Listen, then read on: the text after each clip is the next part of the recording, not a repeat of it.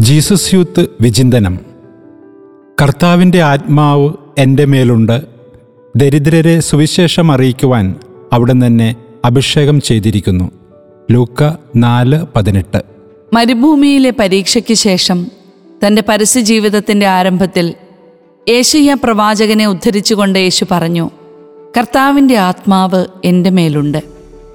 ഇക്കൊല്ലത്തെ പെന്തകുസ്താ തിരുനാളിനൊരുങ്ങുമ്പോൾ കർത്താവിന്റെ ആത്മാവ് എന്റെ മേലുണ്ട് എന്ന ബോധ്യം നമ്മെ എത്രമാത്രം നയിക്കുന്നുവെന്ന് പരിശോധിക്കാം. ഈ ബോധ്യമാണ് നാം ആരാണെന്നും നമ്മുടെ വിളി എന്താണെന്നുമുള്ള സുനിശ്ചിതത്വം നൽകുന്നത്. ദൈവാത്മാവിന്റെ സാന്നിധ്യം നമ്മെ പ്രധാനമായും പ്രചോദിപ്പിക്കുന്നത് എന്തിനായിരിക്കും? യേശുവിലൂടെ മാത്രമുള്ള രക്ഷ ലോകത്തോട് ഉദ്ഘോഷിക്കാൻ തന്നെ.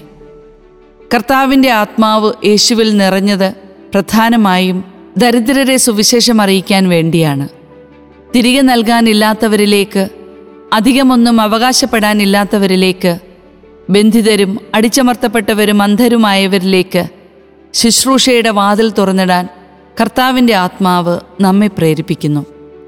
സമ്പത്തും കഴിവുമൊക്കെയുള്ള മനുഷ്യർക്ക് ശുശ്രൂഷ ചെയ്യാൻ ഒരുപക്ഷെ നമ്മുടെ സ്വാർത്ഥതയിൽ താല്പര്യം ജനിച്ചേക്കാം. കാരണം അംഗീകാരമായോ മറ്റു ഭൗതിക നേട്ടങ്ങളായോ ചില പ്രതിഫലങ്ങൾക്ക് അവിടെ സാധ്യതയുണ്ട്.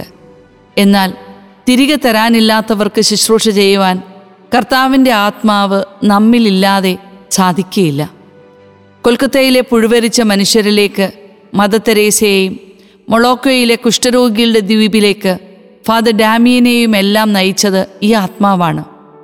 മദറിന്റെ കാലശേഷം മിഷണറീസ് ഓഫ് ചാരിറ്റിയുടെ ഭാവി എന്താകുമെന്ന് ചോദിച്ചപ്പോൾ മദറിന്റെ മറുപടി എന്നുവരെ ഈ സമൂഹം പാവങ്ങളിലെ പാവങ്ങളെ ശുശ്രൂഷിക്കുന്നുവോ? അന്നുവരെ ഇത് നിലനിൽക്കുമെന്നായിരുന്നു.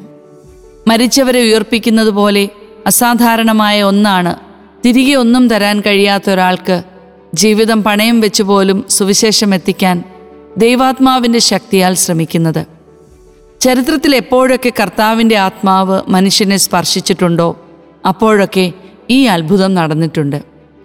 പാവങ്ങളോട് പക്ഷം ചേരുന്നത് പരിശുദ്ധാത്മ പ്രവർത്തനത്തിന്റെ സവിശേഷതയാണ്. സാമ്പത്തികമായി മാത്രമല്ല ആത്മാവിൽ ദരിദ്രരായവരുടെ ഒപ്പം നിൽക്കുന്നതും പ്രധാനപ്പെട്ടത് തന്നെ. താൻ വാഗ്ദാനം ചെയ്യപ്പെട്ട മിശിഹ ആണെന്നതിന്റെ തെളിവായി യേശു ചൂണ്ടിക്കാട്ടുന്നത് ദരിദ്രരോട് സുവിശേഷം പ്രസംഗിക്കപ്പെടുന്നതാണ്. ഈ പെന്തക്കുസ്ത കാലത്ത് നാം കർത്താവിന്റെ ആത്മാവിനാൽ ഉജ്ജ്വലിക്കപ്പെടുന്നതിനായി പ്രാർത്ഥിക്കുമ്പോൾ അത് നമ്മെ ദരിദ്രരോട് സുവിശേഷം പ്രഘോഷിക്കുവാൻ പ്രേരിപ്പിക്കുന്നുണ്ടോ എന്നും പരിശോധിക്കാം. പ്രത്യേകിച്ച് ബഹുമാനമോ പണമോ അംഗീകാരമോ തിരികെ തരാൻ കഴിയാത്ത മനുഷ്യർക്ക് യേശുവിനെ നൽകാൻ ഈ ആത്മാവ് നമ്മെ നിർബന്ധിക്കുന്നു.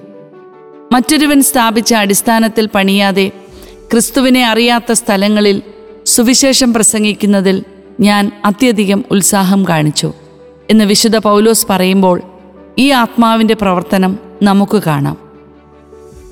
ജീസസ് യൂത്ത് കൂട്ടായ്മ പോലെ കത്തിച്ച തിരികൾക്കിടയിൽ നിൽക്കുമ്പോഴും ഇരുട്ടിന്റെ കാഠിന്യം കൂടിയ ഇടങ്ങളിൽ ദൈവം കത്തിച്ചു വെച്ച ഒറ്റത്തിരിയായി മാറാനുള്ള വിളിയും നമുക്കുണ്ടല്ലോ. യേശുവിൽ നിന്ന് സ്വീകരിച്ച് ഏറ്റവും ആവശ്യമുള്ളിടത്ത് കൊടുക്കാൻ ആത്മാവിനെ പകരാൻ സ്വർഗം ആഗ്രഹിക്കുന്നുണ്ട്. വീട്ടിലും ക്യാമ്പസിലും ഇടവകയിലും ഓഫീസിലും ഇനി സുവിശേഷം എത്തിയിട്ടില്ലാത്ത ഗ്രാമങ്ങളിലും നഗരങ്ങളിലും നമ്മിലൂടെ ഈ ആത്മാവ് ഒഴുകട്ടെ.